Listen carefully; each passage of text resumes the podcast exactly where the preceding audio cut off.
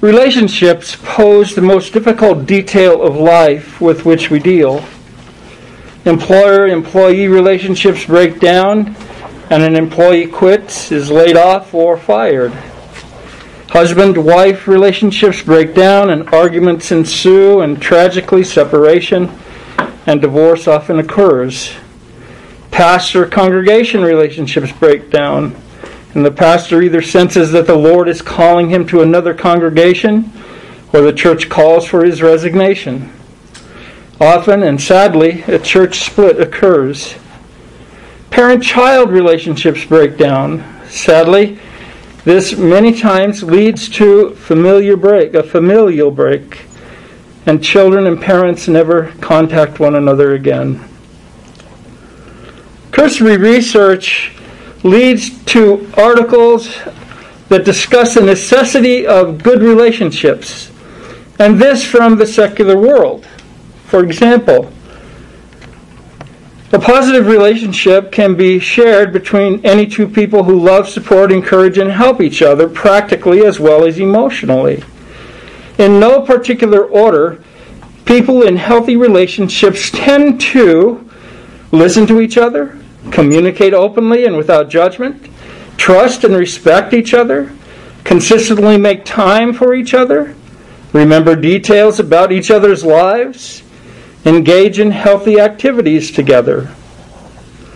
And while you don't have to be romantically involved to enjoy the benefits of a healthy relationship, there are various studies on the positive effects a healthy romantic relationship can have to your health. Here are a couple of benefits, or a few benefits, of healthy relationships. Some are specific to romantic relationships, others aren't.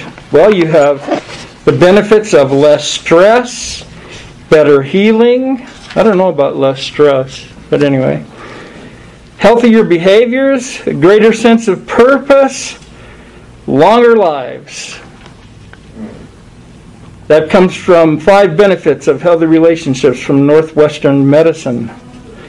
According to the University of Minnesota's Taking Charge of Your Health and Well Being, the research is clear and devastating. Isolation is fatal. In our current socio political climate, the issues of racism and slavery constantly come to our attention. The question we must answer is a difficult one. How will change occur? What has Christ called us to do? Is the church an instrument to change the city of man, or is it an instrument is it God's instrument to build the city of God? Please understand I'm not saying that racism does not exist. I'm not saying that racism does not exist in the church. The question is rather how may we effect the changes needed. In the book Slavery, A World History, author Milton Meltzer makes the point that slavery has always existed, that degraded man to a thing has never died out. In some periods of history, it has flourished. Many civilizations have climbed to power and glory on the backs of slaves. And other times, slaves have dwindled in number and economic importance. But never has slavery disappeared. Organizations such as the London based Anti Slavery Society have been working for over 100 years now to end human bondage. Yet millions of men, women, and children, according to United Nations estimates, are still held in slavery in many countries. Slavery Today is a website devoted to ending modern day slavery. And they report the following There are ten, tens of millions of people trapped in various forms of slavery throughout the world today. Researchers estimate that 40 million are enslaved worldwide, generating $150 billion a year in illicit profits for traffickers. There's labor slavery uh, where people work, such as in farming, ranching, logging, mining, fishing, and brickmaking. And they're in service industries working as dishwashers, janitors, gardeners, and maids. There's sex slavery. About 12.5% are trapped in forced prostitution slavery. There's forced marriage slavery. About 37% are trapped in forced marriages. And then there's child slavery. It's about as, as high as about 25% of the slaves today. They're children. Slavery is a hidden crime, making it harder for the public to see and for those in slavery to call, those against slavery to call out for help, or those in it, trapped in it, to call out for help. That's today. And it's not related to race. Well, what does slavery have to do with relationships? Everything. Slavery existed and exists because people believe that other people are things to be used for profit. Prejudice existed and exists because people believe that other people are less than human. Prejudice crosses racial barriers. Whites are prejudiced toward all minorities. Blacks are prejudiced toward um, uh, others. Native Americans, Mexicans, they're all prejudiced. We all are. Each of us are prejudiced against one of somebody for some reason. But what's the problem? Why does prejudice reside in our hearts? Well, because of sin. And sin broke down the relationship. The problem of sin began in the garden, and people laugh at that today. But the fact is, we are all sinners and we're struggling. Why? Well, when Adam and Eve rebelled against God, broken relationships began between God and man, man and his wife, and man and creation. Sin has wrought destruction. That reality persists to this day and it will not be resolved by protests, riots, or politics. Only Christ can, can repair the destructive power of sin.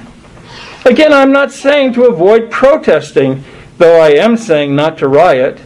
Neither am I saying not to vote or not to write to your elected officials. What I am saying is that if the gospel is the power of God into salvation, then preach the gospel in season and out of season. As Paul suffered all things for the sake of the elect that they might be saved, then nothing less is placed upon our shoulders. If relationships can only be restored through the gospel, then that is where the energy of the church should be placed. G.K. Beale, in his commentary, writes, and I quote Believing in Christ joins us to other believers in an intimate family unit. Within that new relationship, which takes pride of place in all our relationships and dictates how those other relationships are to be lived out. We bear responsibilities for one another. It is those responsibilities that Paul spells out in this letter. This short private letter of Philemon then is an important reminder of the communitarian aspect of Christianity that many of us in our individualist cultures are so prone to forget. In Christ we belong to one another. We enjoy each other's company and support, and we are obliged to support to the point of sacrificing our own time, interest, and money for our brothers and our sisters. Wow. Well, in the body of the epistle to Philemon, Paul sets forth three relationships in his entreaty to Philemon. Paul's relationship to Philemon is grounded in the gospel.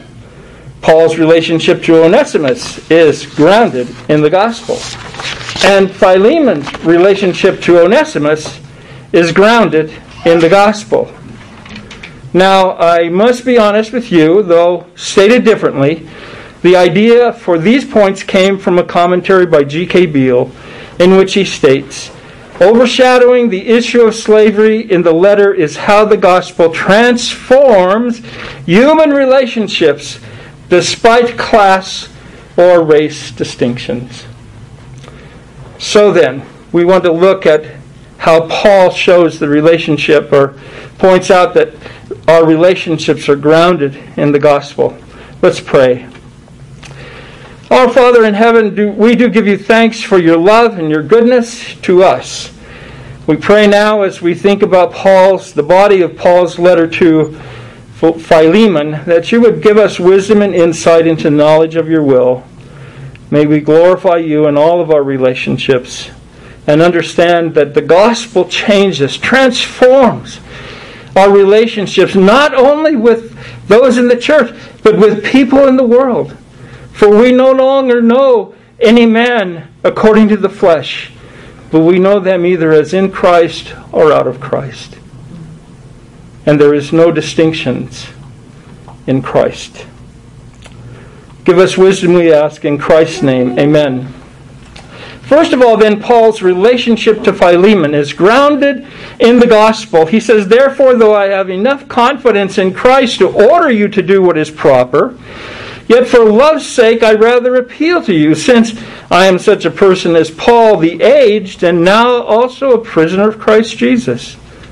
Paul begins by saying, therefore, taking our attention back up to the context before, because he had been talking about Philemon's love of the saints, refreshing the saints. And so he concludes from that that, uh, therefore, he's, what he's asking Philemon to do um, is following from his foundation of the refreshment that Philemon has given.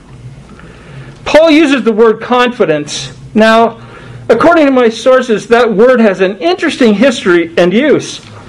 It was used in the past, uh, before Paul's time, in the political sphere, um, and it, uh, it referred to something was something that was important uh, as a presupposition of democracy. It was openness of communication, something that even the I read a, I put it on my Facebook this week. I, I put a link to it, but um, even some professors who are d- Democrats and liberals signed a document, not a real long one, but they signed a document, all these professors, that we had to go back to the foundation of a society that is able to debate and discuss issues whether they agree with each other or not something that we're losing in our day. Well, that's how the word Paul uses there for confidence was used in the in the past, in the politically.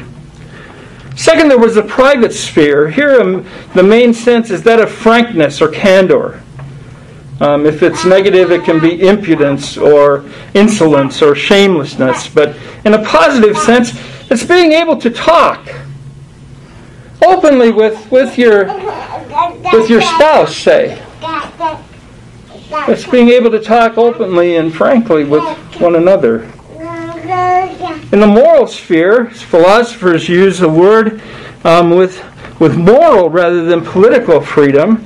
Uh, the word may denote shamelessness, but um, those who have confidence in that sense, in a good sense, they're usually public figures with cosmopolitan responsibilities.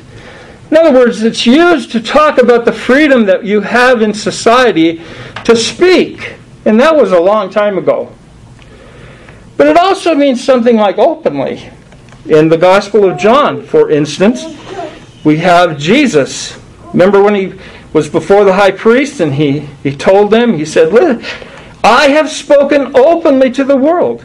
I have always taught in synagogues and in the temple where all the Jews come together. I have said nothing in secret. Why do you ask me? Ask those who have heard me what I said to them. They know what I said. What does he say? He says, I've spoken openly. That's the same word that Paul uses when he says, I have confidence. In defending the healing that he did on the Sabbath, the people responded to Jesus. Some of the people of Jerusalem therefore said, Is this is not this the man they seek to kill? And here he is speaking openly. And they say nothing to him. Can it be that the authorities really know that this is the Christ? John 7 25 and 26. The word openly is the same word Paul uses here when he talks about confidence. Well, this is a good lesson for us. I want you to pay attention. How does the word move from the meaning openness and con- to the meaning confidence or courage? The connection seems clear. To speak with openness and candor does require confidence and courage. The, the, the original meaning merely is expanded to the idea of confidence. And that, what I say, is example of, it's a good lesson for us. Word meanings change over time. Word meanings in the Old Testament are not necessarily the same as they are in the New Testament. So, what do you have to do when you're studying your Bible? Well, you have to understand the context. Because the context determines ultimately what the word means, not what we import from the Old Testament to the New, or what we import from the New to the Old.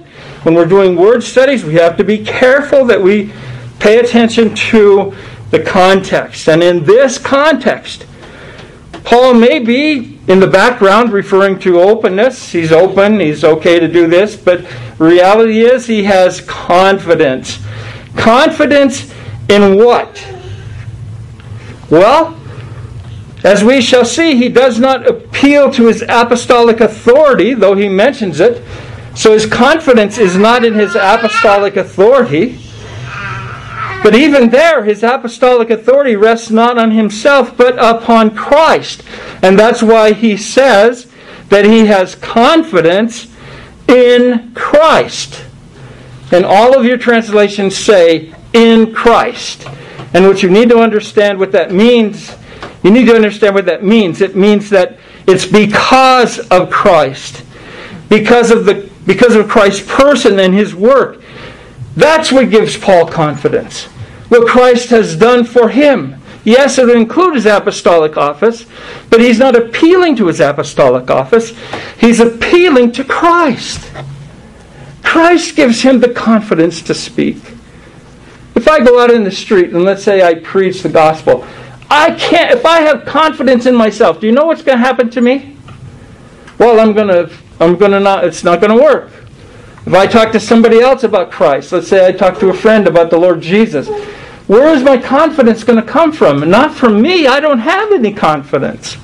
I probably am the more. I, I, as a pastor, I'm a person who doesn't have very much confidence at all. I get terrified when I'm around some people. So where does the confidence come? Well, it comes from Christ because I'm in union with Christ, because Paul was in union with Christ, and because Christ called him, because what Christ has done, because of that, Paul has confidence to speak to Philemon.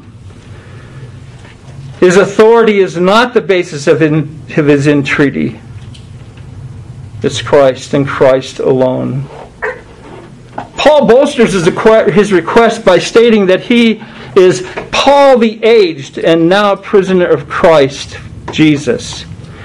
Now, there's one version that says that that uh, Paul is the ambassador of Christ for Christ Jesus, because the word he uses is uh, is presbytes, which is related to presbyter, presbyteros, which is related to elder. So it could be that he's speaking about his authority as an elder in the church, right? We have elders in the church, and there's a sense in which we have authority. But I don't. That's not what Paul means. He's really talking about his age, and uh, what he's saying is that he's he's an old man, and now now as an old man, I'm even in prison. I'm even suffering for the sake of Christ Jesus. When he says that he's an old man in that sense, we actually know that he's probably at that time between 56 and 63 years old. So we know approximately what time of, of Paul's life he wrote this epistle to Philemon. He's Paul the aged, who is not only the aged, he's also the prisoner because of Christ Jesus, or even for the sake of Christ Jesus. In other words, the point that Paul is making is that his imprisonment is not a consequence of any evil that he has done. If you're going to suffer, don't suffer because you've done wrong. I mean, what can I say? If if Tim does something wrong at school and he suffers, am I going to? I mean, I might feel bad, but the fact is, it's his own fault. The Bible tells us this all the time. If we're going to suffer, then suffer as a Christian. Peter tells us in 1 Peter 2:20, "For what credit is it if when you sin and are beaten for it, you endure. Well, but what if when you do good and suffer for it, you endure? This is a gracious thing in the sight of God. Again, in 1 Peter 3:17, for it is better to suffer for doing good, if that should be God's will, than for doing evil. We're going to suffer, let us suffer because we've done something right. Because that gives glory to God.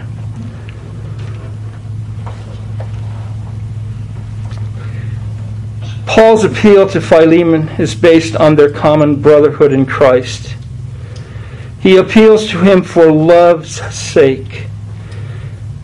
The fact that Paul may appeal to Philemon because of Christ testifies to their brotherhood. In verse 17, Paul indicates that Paul is his that Philemon is his partner.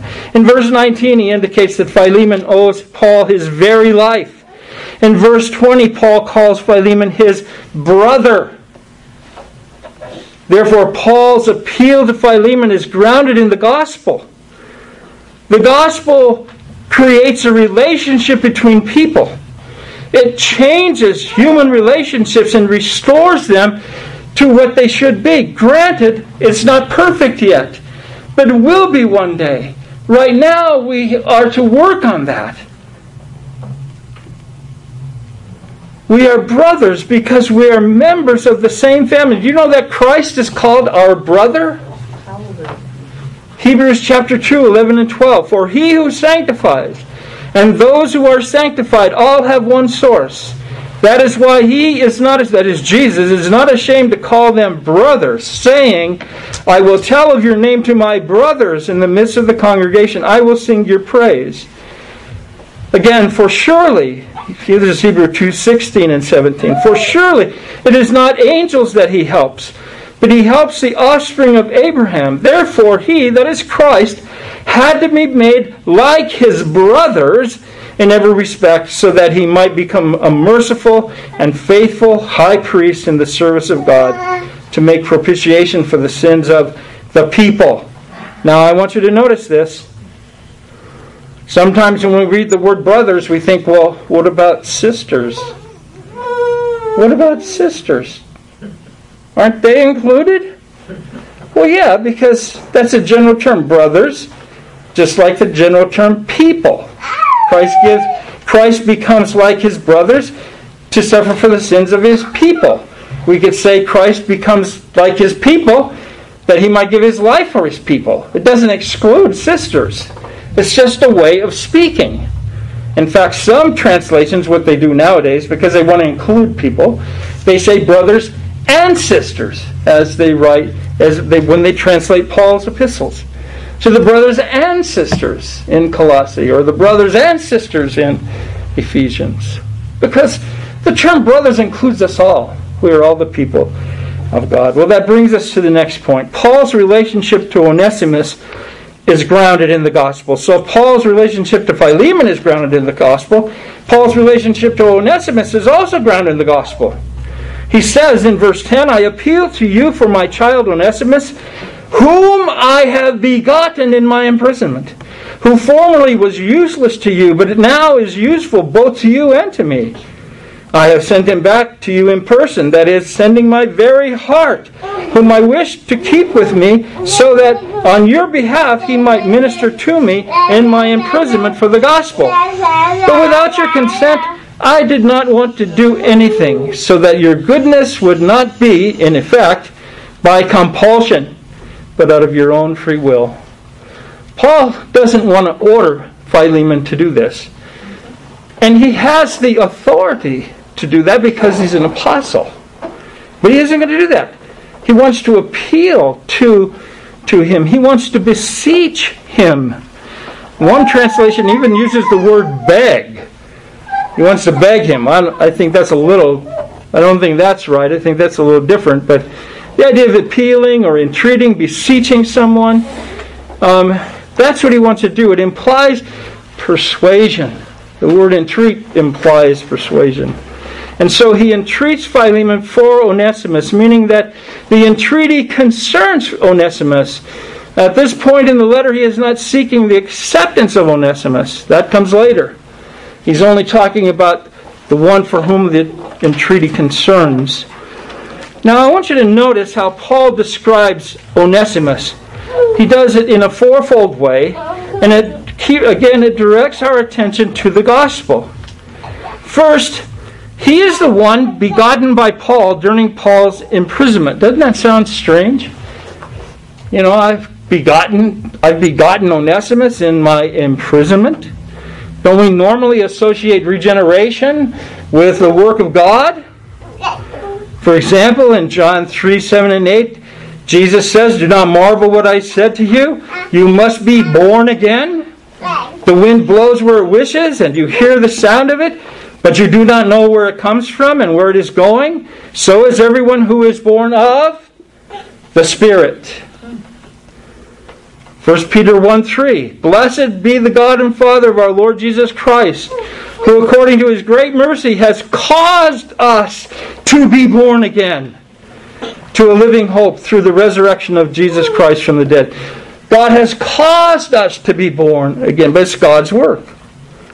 Again, 1 Peter 1 22 and 23. Since you have, in obedience to the truth, purified your souls for a sincere love of the brethren, fervently love one another from the heart, for you have been born again, not of seed which is perishable, but imperishable. That is through the living and abiding Word of God. So the Spirit of God begets us through the Word of God. I take that to mean the gospel.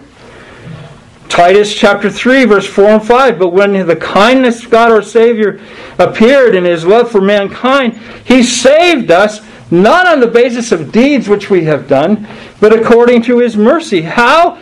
By the washing of regeneration and renewing by the Holy Spirit. Well, now, Paul uses the word beget a lot of times, and he's usually speaking of physical birth. But he also uses it to speak of spiritual birth. So we might ask, how is it that Paul could say that he begot uh, Onesimus while he was in prison? Well, 1 Corinthians 4:15 I believe gives us the answer. Paul says, "For if you were to have countless tutors in Christ, yet you would not have many fathers. For in Christ Jesus I became your father how through the gospel." So it's through the it's through the preaching of the gospel that Onesimus is born again. And it's a work of the Spirit. Now, another good lesson for us. Got to pay attention to all these lessons. I'm trying to teach you. When I did what I just did, compared this scripture to that scripture, that is what is meant by scripture interprets scripture. What I talked to you about before was a word study. Word study is not Scripture interpreting Scripture, it's a word study. Scripture interpreting word Scripture is when you have one passage that is not clear in its meaning. For example, Paul. I have begotten him in my imprisonment. Well, that's kind of that's strange. I, I don't quite get that. Well, let's see. There, are there other passages? Well, we have another passage of Scripture which clarifies the meaning. So when Paul indicates that he begot Onesimus, what he means is that through the preaching of the gospel, Onesimus was born again. And this is what the scripture teaches us. And so that's an example, I believe, of taking scripture to interpret scripture. And that's what we need to do. That was a Reformation principle that we need to hold on to. Well, that's the first description. The second description that Paul gives of Onesimus is that he was formerly useless. But now he is useful. Now we know there are word plays, right? Have you all heard of word plays? You know what a word play is? There's word plays that are what you call homonymity, right? That's where words sound the same, but they mean something different, like um, horse and horse, right? There's horse that you ride on, and there's a hoarse voice. They sound the same. And so you could use that as a word play. The other kind of word play is a synonymous word play, where two words, different words, mean the same thing. Like horse and equine, right? Horse is a horse, equine is a horse too. They both, they're different words. but both words mean the same thing. Well, Paul uses the, same, the second kind of a wordplay, a synonymous one. Onesimus' name, his very name, means useless. How would you like if your mom, when you were born, instead of saying, I'm going to name you Timothy, she just decided, I'm going to name you useless? What? How would you feel about that? You'd grow up your whole life, everybody saying, Hey, useless, come over here. You know, you'd kind of feel like, well, what is this? So, so Paul says, well, you know, Onesimus was useless, but now he has become useful.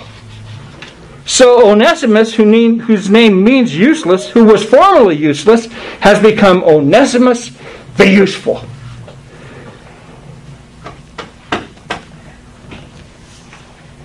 How was he useful? Well, he was useful to Paul in prison because he met Paul's needs. He helped him in some way. Paul describes Onesimus as the one whom I wish to keep with me, so that on your behalf, that is Philemon's behalf, he might minister to me in my imprisonment for the gospel. Onesimus, as it were, stood in Philemon's place as he served Paul. Now, Philemon wasn't aware of that, but that's how Paul describes Onesimus' ministry.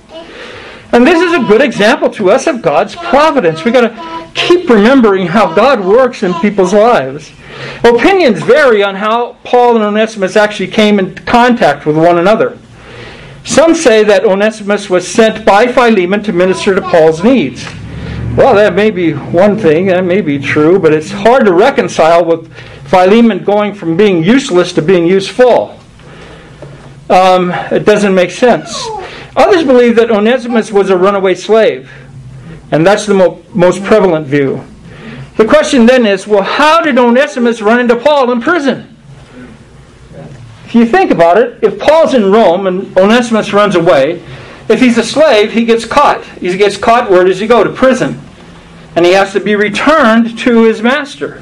In fact, he could be put, if you don't turn him in, he could be put to death. You could be put to death. Well, how did Onesimus run into Paul? What did he get put in the same cell if Paul's in Rome? And Paul really wasn't in a cell in Rome. He was in a private residence, at least according to Acts 28. Well, if Paul was in Ephesus where he was in prison, then maybe Onesimus got thrown in thrown in jail with him and then he ran into Paul that way. Or if Paul was in Caesarea for the imprisonment, and those are the three views, by the way, of Paul's location. Well, then Onesimus ran into him in prison.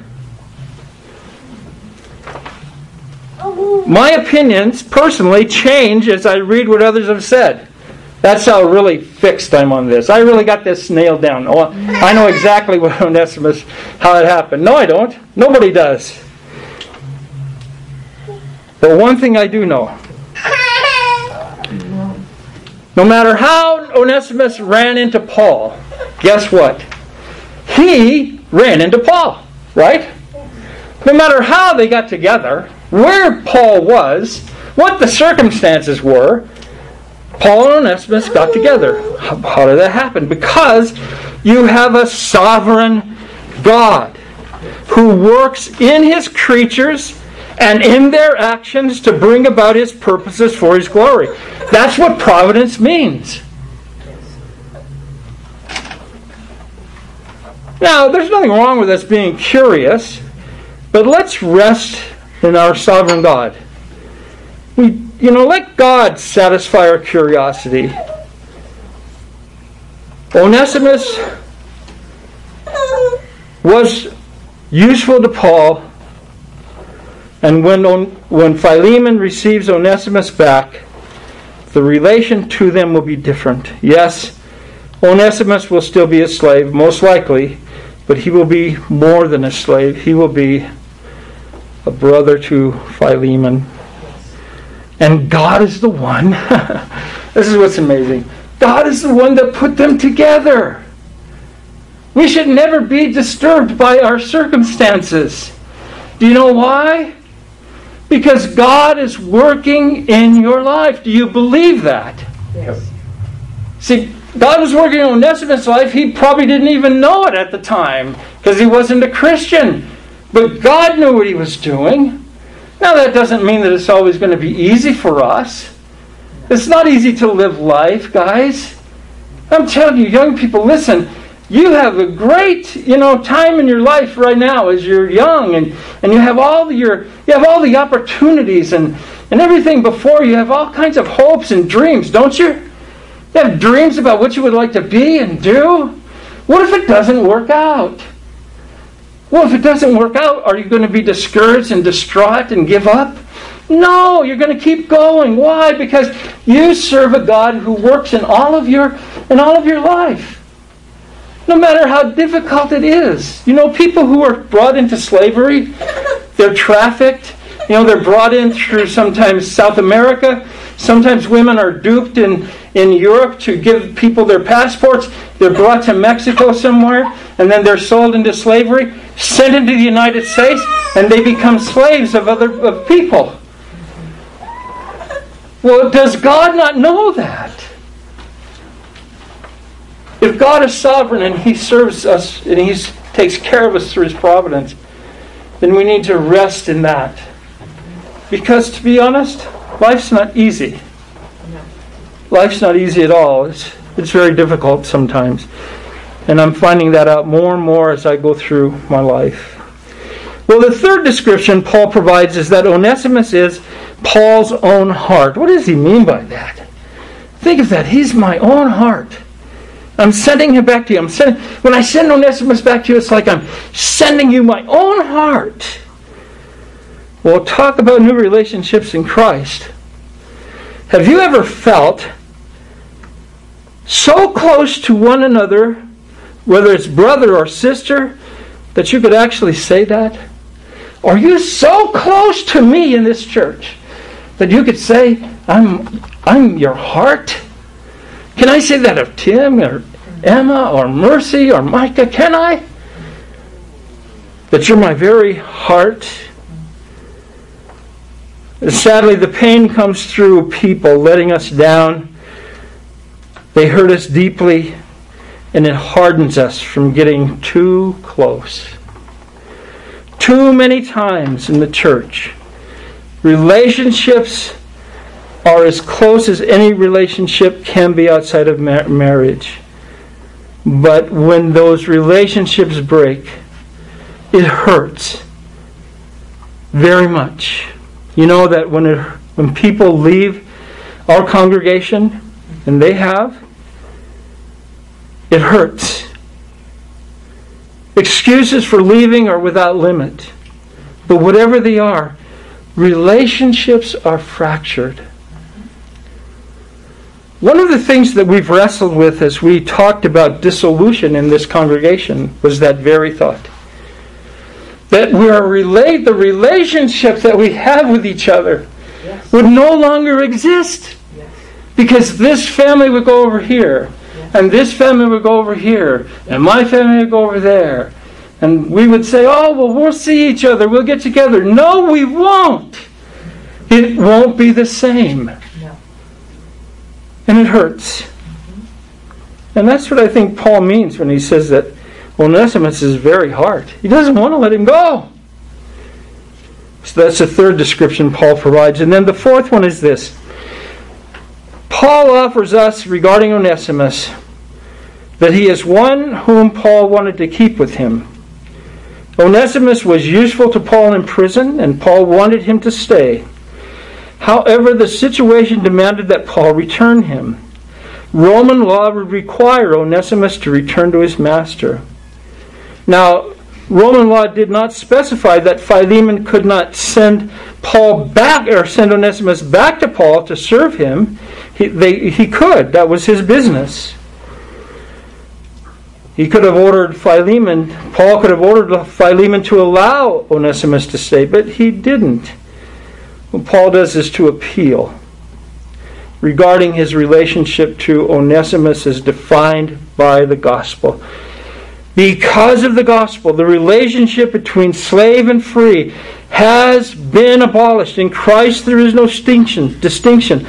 Paul desires Philemon to understand that the gospel changes relationships, and the relationship between Onesimus and Philemon, of between master and slave, has been abolished, and Onesimus is helping Paul. He's useful to him. He's Paul's own heart, and he doesn't want to let him go. Would that we would all look at each other and describe each other as Paul has described Onesimus. Well, that brings us to the third and final point to consider, and that is Philemon's relationship to Onesimus is grounded in the law. So it started with Paul. Paul's relationship with Philemon, Paul's relationship with Onesimus. Now, Philemon's uh, relationship to Onesimus is grounded in the gospel. 4. Verse 15. Perhaps he was for this reason separated from you for a while, that you could have him back forever, no longer as a slave, but more than a slave, a beloved brother, especially to me, but how much more to you, both in the flesh and in the Lord. Ah, think of that. Paul offers uh, Philemon a situation. Some people call this a divine passive. Um, you can't really get that from the grammar. It's a theological interpretation. Okay, the grammar is just a passive. Perhaps he was um, he was uh, how does it go? Perhaps he was separated from you. That's passive. He was something was done to him. And so, who separated him from Philemon? Well, ultimately, sure, it's God. God's providential control over things. Um, but Philemon, but Onesimus is the one that ran away. So Onesimus can't say, "Well, it was God's fault that I took off. No, he can't do that. But we can say that God works in providence when people make decisions. It's like I can't even I can't even explain it clear. Because God is make when people are making decisions, they're making decisions on their of their own accord that God wants done. That doesn't mean that you're puppets. You're not puppets. But God is at work.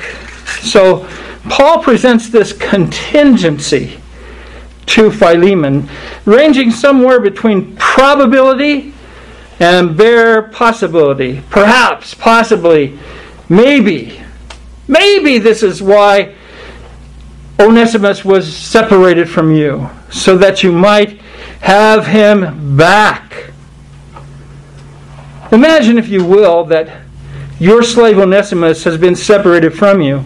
The manner in which that came about is irrelevant for this very purpose. He was separated from you for, this, for the purpose of bringing him to Christ so that he might be returned to you as a brother. And Paul is clear about the purpose.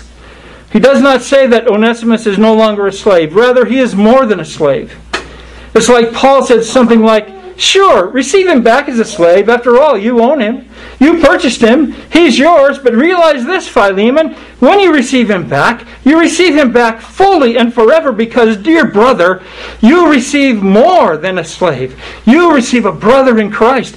You receive him back as a family member. He, his brother is Christ, as is your brother Christ. Slavery is a social institution that the world caught that the world caught in sin utilizes for its uh, own empowerment and enrichment. But you receive a brother in Christ. Not only will Onesimus be with you here to serve you as well as a Christian, but you will spend eternity in the presence of the Lord and yours, His Lord and yours. Now that's something great.